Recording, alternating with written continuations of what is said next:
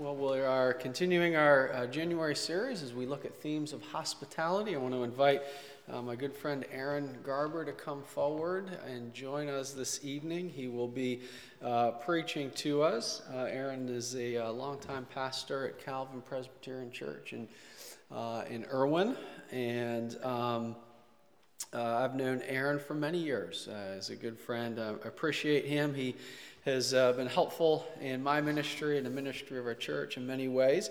And uh, over a uh, recent uh, meal with Aaron, he was talking about some of the things he was excited about, things they were talking about in their church. Uh, and I, I, was eager to have him and come and share with us. So I'm delighted that you could come tonight, Aaron. Thanks for joining us, and uh, we look eager to we're eager to hear from you.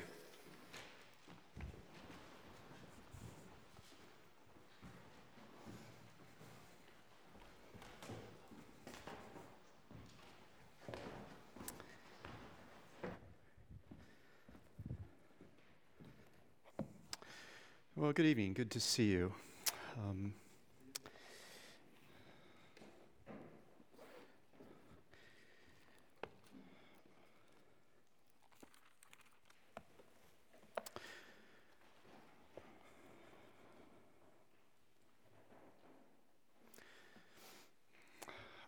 Matt and I go way back. We were roommates before um, we uh, we were married to our wives. I was the photographer in Matt and Chrissy's wedding. And then um, um, my wife Lacey and I were here at City Reform serving in some small ways in the infancy of your church. And um, so we are not here very often because we just can't be here, but we feel an incredibly close connection uh, to you for many reasons. Well, um, I'm going to read from Revelation 3, verse 20. You'll see it here in the bulletin. Um, hear now God's holy and inspired word. Behold, I stand at the door and knock. If anyone hears my voice and opens the door, I will come into him and eat with him, and he with me. This is the word of the Lord. Let's pray. Heavenly Father, I pray that as we give our attention to your word tonight, both uh, from this passage in Revelation and many other places in Scripture, I pray that you would come and reign over us as our King, rule over our hearts, and bring us into very glad conformity to this word. We pray in Jesus' name. Amen. Our topic this evening is uh, feasting. Of course, the larger theme that you are exploring is hospitality. I listened online to Pastor Greg's sermon last week and was very blessed by it. And I'm half expecting Greg to call me up and invite me over to enjoy his hospitality. It was such a good sermon, so I'll wait on that to uh, happen. And, um, and uh, the, the sermon tonight will be by means um, not so much of uh, exposition of this passage, although we'll return to it several times, but uh, in many ways by biblical survey. And, uh, and uh, Matt has just given me a topic that is too, uh, too big for me and all of us tonight, so I'll do what, what I can with it. Um, in, in uh, Tolkien's fictional, obviously, Lord of the Rings, uh, um, th- the hobbits were unabashed lovers of food. And you know that even if you've never seen or read the books, you probably know that. They enjoyed six meals a day. They loved their ales. Um, they experienced none of our modern angst over slimness. They did not consume food and drink um, as a means of selfish indulgence. That's, that was not on their radar. If you would, if you would have spoken to them uh, of a dessert as a kind of, of um, what's the phrase we use? Um, um, uh, guilty pleasure. Yes, that's it. they would have had no idea what that meant in relation to food because there was no guilt in their relationship to food. For the hobbits, food and drink, uh, they were not temptations to sinful, solitary addictions. Um, the hobbits were not gluttons or drunkards. Uh, food and drink was, was a blessing to them.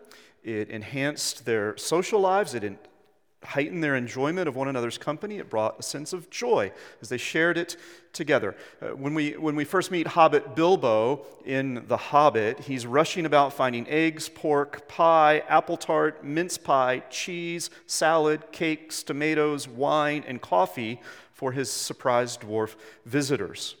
In The Lord of the Rings, the hobbits enjoy a feast at the inn of Bree, and Tolkien writes, there was hot soup, cold meats, a blackberry tart, new loaves, slabs of butter, and half a ripe cheese.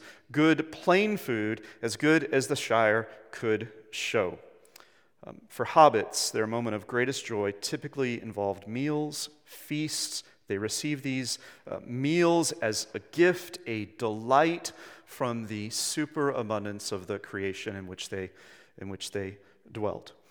Um, some of you might remember in The Hobbit, just before he died, the dwarf king Thorin Oakenshield said to Hobbit Bilbo Baggins, If more of us valued food and cheer and song above hoarded gold, it would be a merrier world.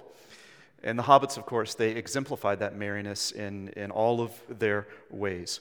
And think about, think about hobbit feasting in the Lord of the Rings series and how it stands in stark contrast to the uh, gastronomic austerity of the evil creatures in Middle Earth.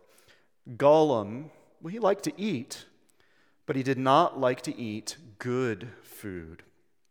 The Nazgul, as far as I can tell, and some of you may actually prove me wrong because you'll know way more about this than me, but as far as I could tell, they did not eat at all. Now, if you would be kind enough to allow the comparison tonight, um, it seems to me that our Lord Jesus exemplified something of a hobbit merriness in his life. In Luke's gospel, uh, Jesus' incarnate life and mission is summarized with these words The Son of Man came eating and drinking. That's it. That's his life. That's his ministry. That's how Jesus was known. The austere Pharisees accused him of being a drunkard and a glutton, while Jesus bounced happily from house to house, eating and drinking. One commentator says that in Luke's gospel, Jesus is either going to a meal, at a meal, or coming from a meal. I got that from a book that I pointed uh, Matt to. Have you used that quote, Matt? Yes, you have. I didn't get a chance to talk to you about it. I, I, thought of this quote and I thought, I bet Matt's used that quote. So good. Now you're doubly enforced with that idea and, and some of these initial ideas here. Um, when he's not feasting, Jesus is often talking about feasting. In Luke 13, Jesus promises that people will come from the east and west, north and south to recline at a table in the kingdom of God. Luke 14 then tells the parable of a great banquet. Luke 15, the parable of the prodigal sons, end with, ends with a feast. Luke 22, Jesus encourages his disciples, saying, I assign to you as my father, as my father assigned to me a kingdom. Okay, this is good. The disciples are getting a kingdom. Um, um, what are we? Why are we assigned a kingdom? Why are we assigned a kingdom? And Jesus says that you may eat and drink at my table. That's why you will receive this kingdom, that you might eat and drink in it. And this pattern of feasting is found not only in the life of Jesus, it is, uh, it's found in the lives of all of God's people from the Old Testament through the New Testament. The Garden of Eden, aimed, of course, at communion with God, but it was a communion that entailed a kind of feasting. God's, God's, God's creative act spinning galaxies into existence, forming mountains and oceans and wild beasts and, and everything, forming everything, his creative act culminates with these words at the end of Genesis 1 Behold, I have given you every plant yielding seed that is on the face of all the earth, and every tree with seed in its fruit. You shall have them for food. And that's how creation culminates. In other words, now that I have created all of this, now you can eat. Now you can eat. In that same account of creation, we know every day of creation is good, but it is only after God speaks of food that his creation becomes very good in Genesis 1 31. It's as if the whole of the created order exists so that man might feast in the presence of God. And then the storyline of Scripture bears out this reality as it moves from feast to feast. Think of the central act of salvation in the Old Testament, the Exodus. And Moses comes to Pharaoh and says, Thus says the Lord, Exodus 5:1, let my people go that they may hold a feast to me in the wilderness. Why did God deliver them? The central act of salvation, um, that they could have a feast in God's presence. And no surprise then, as they're liberated and they venture off toward the promised land, God establishes for his people a calendar of feasts. You know, the feast of Passover, and the feast of unleavened bread, and the feast of first fruits, and the feast of Pentecost, and the feast of trumpets, and the feast of tabernacles. The story of Israel, the identity of Israel, can be told by their, by their meals, by their feasts. We remember the picture of Moses and Aaron and the elders of Israel on Mount Sinai in Exodus 24, where there it says they beheld God and they ate and drank. Then there are the prophets, where one of the greatest of the prophetic hopes that is relayed through almost all of the prophets in one way or another is the promise of a feast. And Naaman, Pastor Naaman read from Isaiah 25 and the promise of, uh, uh, of the Lord hosting a feast of rich food on the mountain of the Lord. And, and so, just a side note a, a, a feast of rich marrow. Um, marrow, which of course is, is a product of meat um, in the great day of the Lord. So, a, side note for uh, Dr. Snoke to tackle at some point will there be animal death? He probably already has tackled it in the kingdom of heaven. And here, God's people are eating meat. Um, feasting on meat. And God Himself, what is He feasting on? He, in that passage, is feasting on death so that we might live. It's a wonderful passage and central to the prophetic promises. And then we move to the New Testament. And, and no wonder Jesus came eating and drinking, because in his eating and drinking, he is bringing fulfillment to that storyline of feast after feast that runs through the Old Testament. And we know Jesus' very presence requires feasting because the bridegroom has come. In the face of Jesus, the people behold God like Moses, and they respond like Moses by eating and drinking, house to house with Jesus. Well, okay, and then Jesus, of course, um, he, he's crucified, he dies, he's raised again. And what does Jesus do when he's raised from the dead? Uh, it seems he just keeps on eating. One of my favorite scenes in the Bible is John 21. The resurrected Christ appears to the disciples at the Sea of Tiberias, and the disciples had, they uh, probably didn't know what to do with themselves, so they had gone back to fishing. And Jesus shows up on the shore and he starts a charcoal fire. This is the resurrected Christ. Starts a charcoal fire and he cooks fish on the fire, and you can smell the fire and the cooking fish. And the disciples had gone back to fishing, and Jesus is raised. So, what's he do? He calls them back to eating. And the resurrected Christ says to them, Come and have breakfast. Come and have breakfast. That he was cooking. So, following in the steps of their Lord, what does the early church do? They organize their life and their worship around meals. Acts 2, verse 46 day by day, attending the temple together and breaking bread in their homes, they received their food with glad and generous hearts, praising God. And so the impression we have is there's no church without food without feasting. And then just fast forward to the book of Revelation, which culminates, the entire Bible culminates with a meal. It's called the wedding supper of the Lamb in Revelation 19. Blessed are those who are invited to the marriage supper of the Lamb. And we're just, we're just scratching the surface. And oh, it's painful as a preacher to only just scratch the surface like this. And so, um, uh, but that's all we're doing. There's so many other places I want to go to. It's the hastiest of surveys, but I hope that at least with this hasty survey, you will see that feasting in Scripture is not peripheral to the storyline of the Bible, but it is central. It's central. Creation, let's eat. Salvation through the Exodus, let's eat. God the Son comes to us in the flesh, God incarnate visits. Let's eat.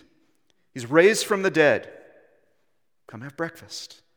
The church is formed. Let's eat. And then Revelation, where all things will be made new, as we just prayed and longed for um, in our music tonight. Let's eat. Let's eat.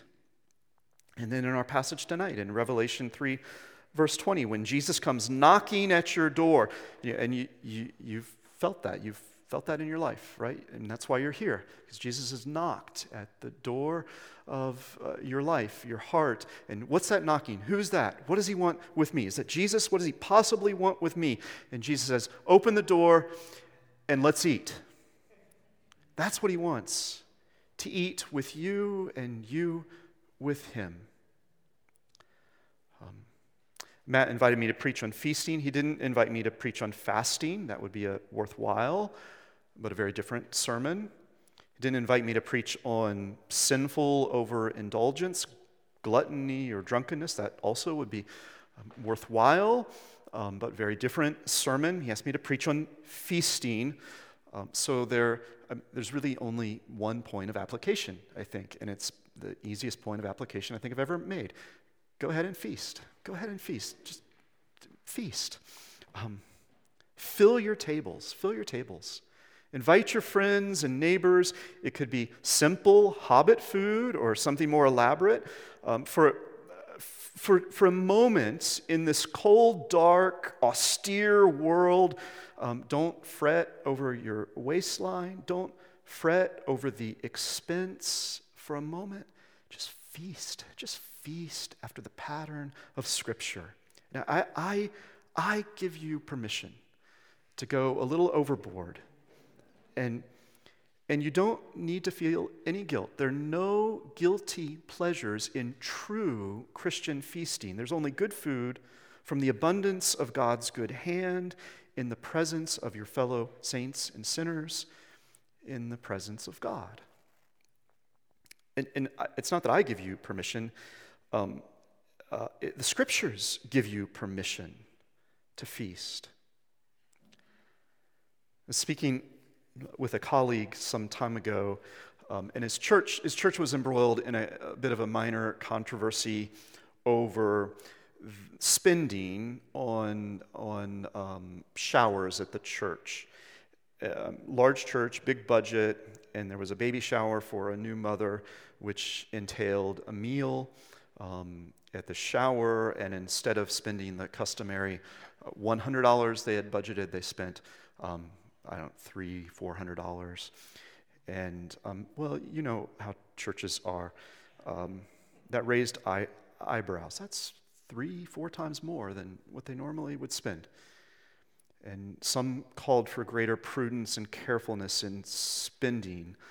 And um, you know, we don't. We want to be careful. We don't want to waste God's money on excess, um, especially in the church. We want to be very careful.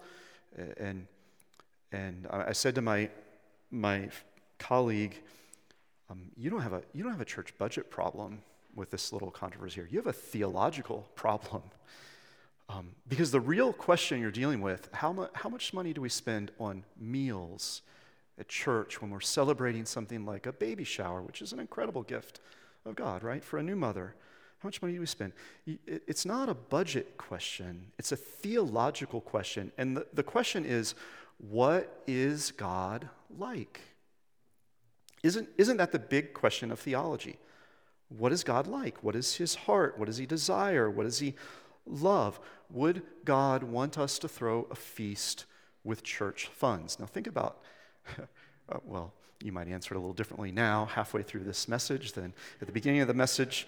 Um, and if the feasts were for selfish motives, no, no, no. And that happens in Scripture. There's sinful feasts all throughout Scripture as well.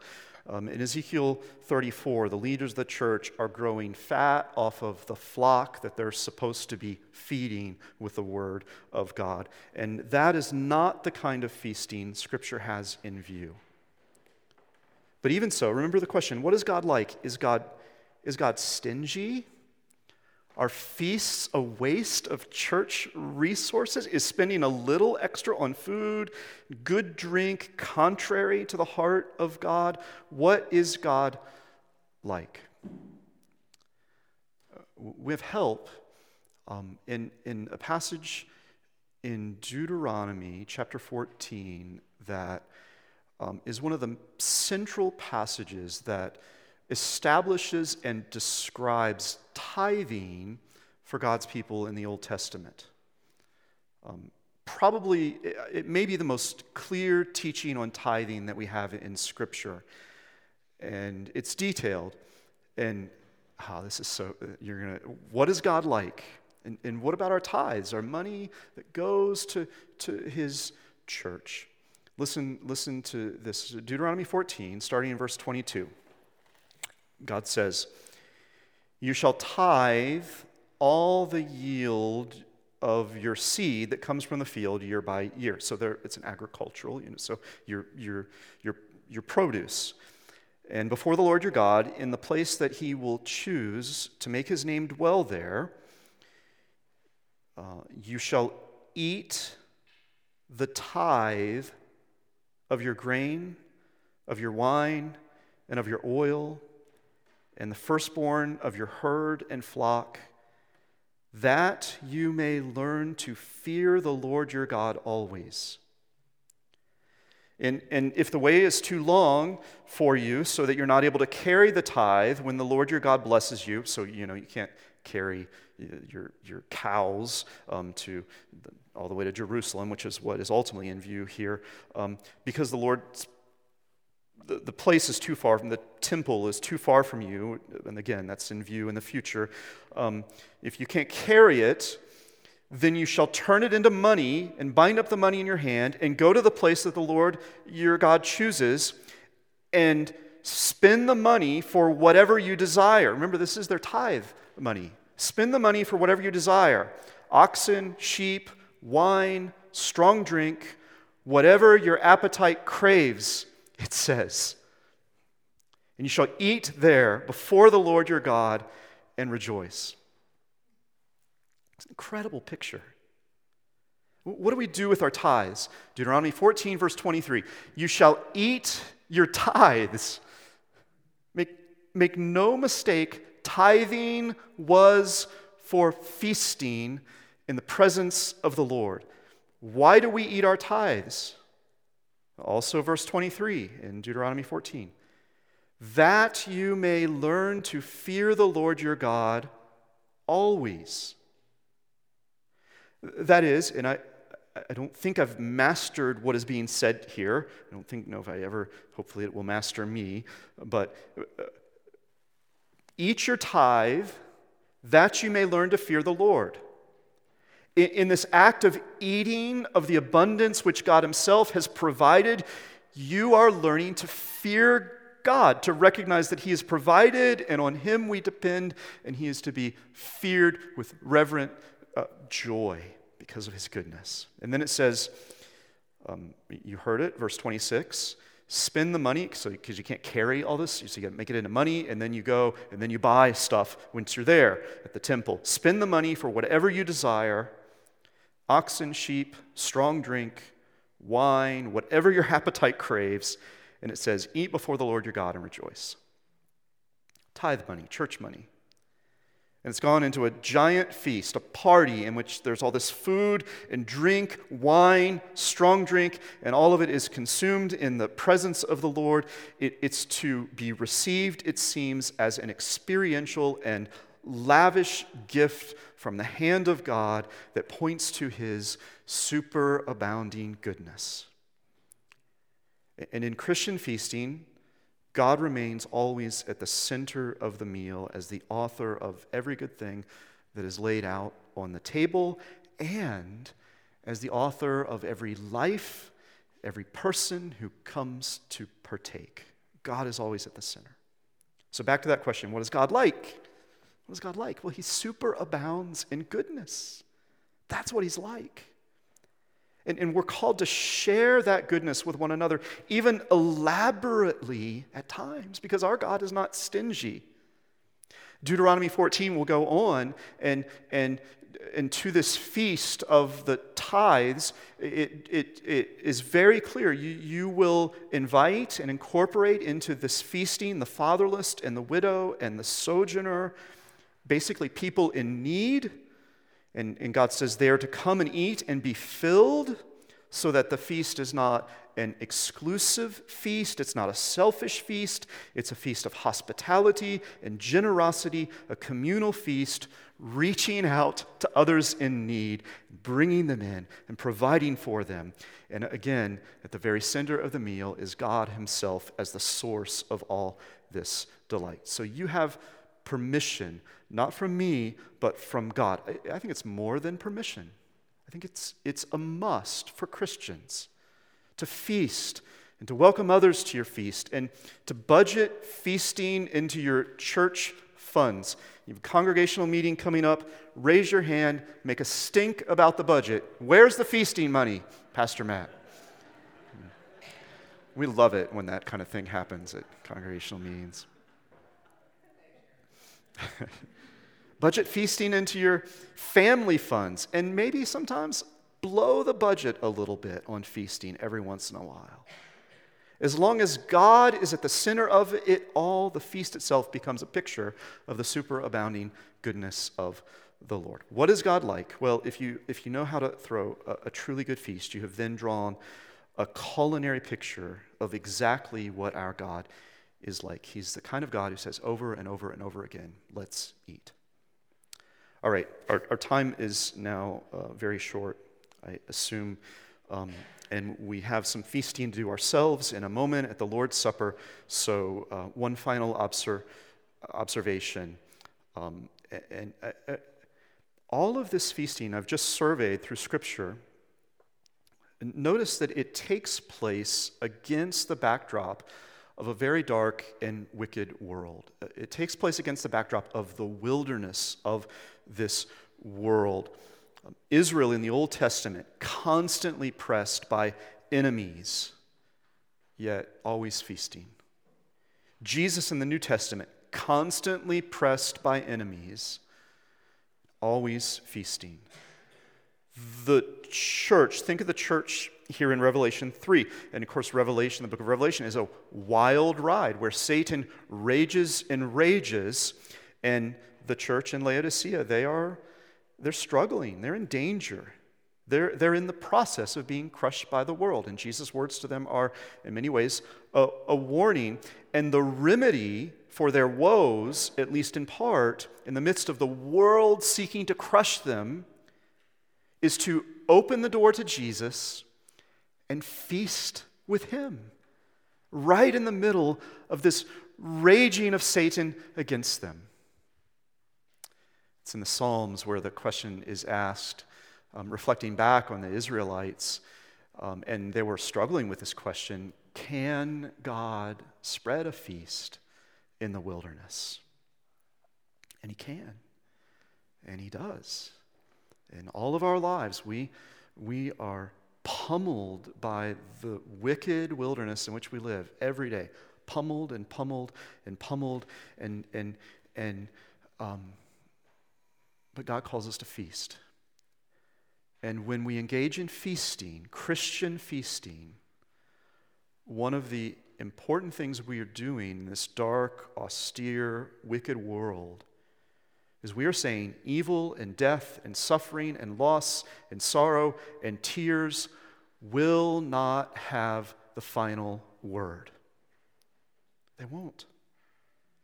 Feasting entails laughter, revelry, moments of delight and joy. New friendships are formed over the table that will last into eternity. And the deep goodness of God is celebrated over the table. Fears fade, loneliness abates, and we can eat and drink and be merry, not because everything is meaningless, but because everything is meaningful. And so, our Christian feasting is our own way of raging against the dark, abysmal austerity of Satan and sin and death. Those things will not have the last word. Jesus will. And what is his final word? Come and eat. Let's eat. And let's do that as we come to the Lord's table uh, to, tonight. Um, let, me, let me pray and then I'll, I'll come down. Um, Heavenly Father, we thank you for your word this evening and we pray that you would um, bless us with the feast that you have prepared um, in this wilderness tonight as we uh, taste the Lord Jesus and all of his goodness and all of the life that he is to us. And we pray this in Jesus' name. Amen.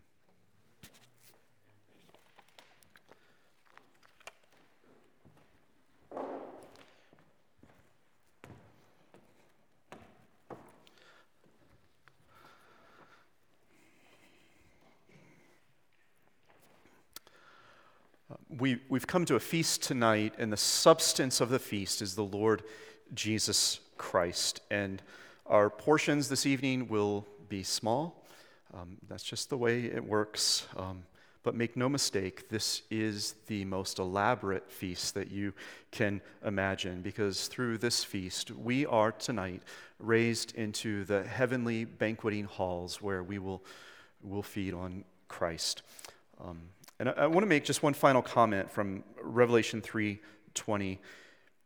Did you notice that in the feast, Jesus anticipates a mutuality?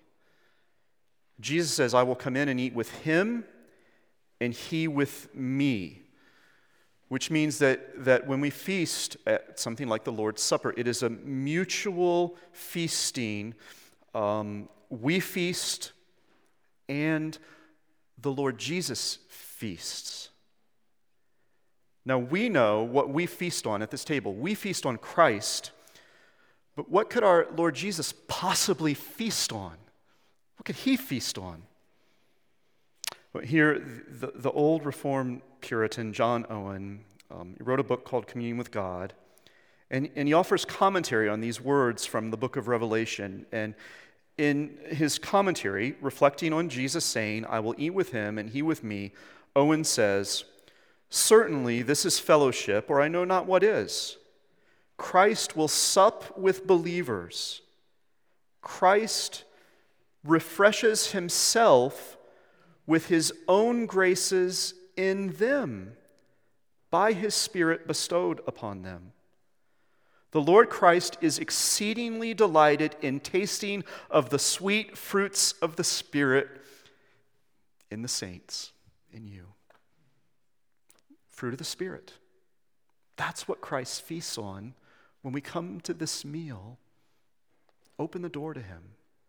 He eats with us, and we eat with Him.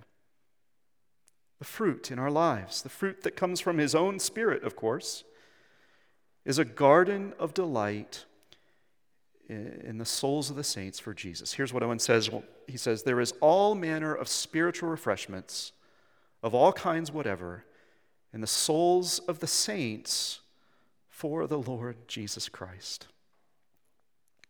So we come to this meal tonight to feast on Christ, but as we come, He finds delight in us by the working of His own Spirit in us, the fruit of His Spirit in our lives, so that this feast tonight is a feast of mutual delight. Jesus and His church standing against sin and death and wondering at the, at the goodness of God in it all. Well, dear friends, if you.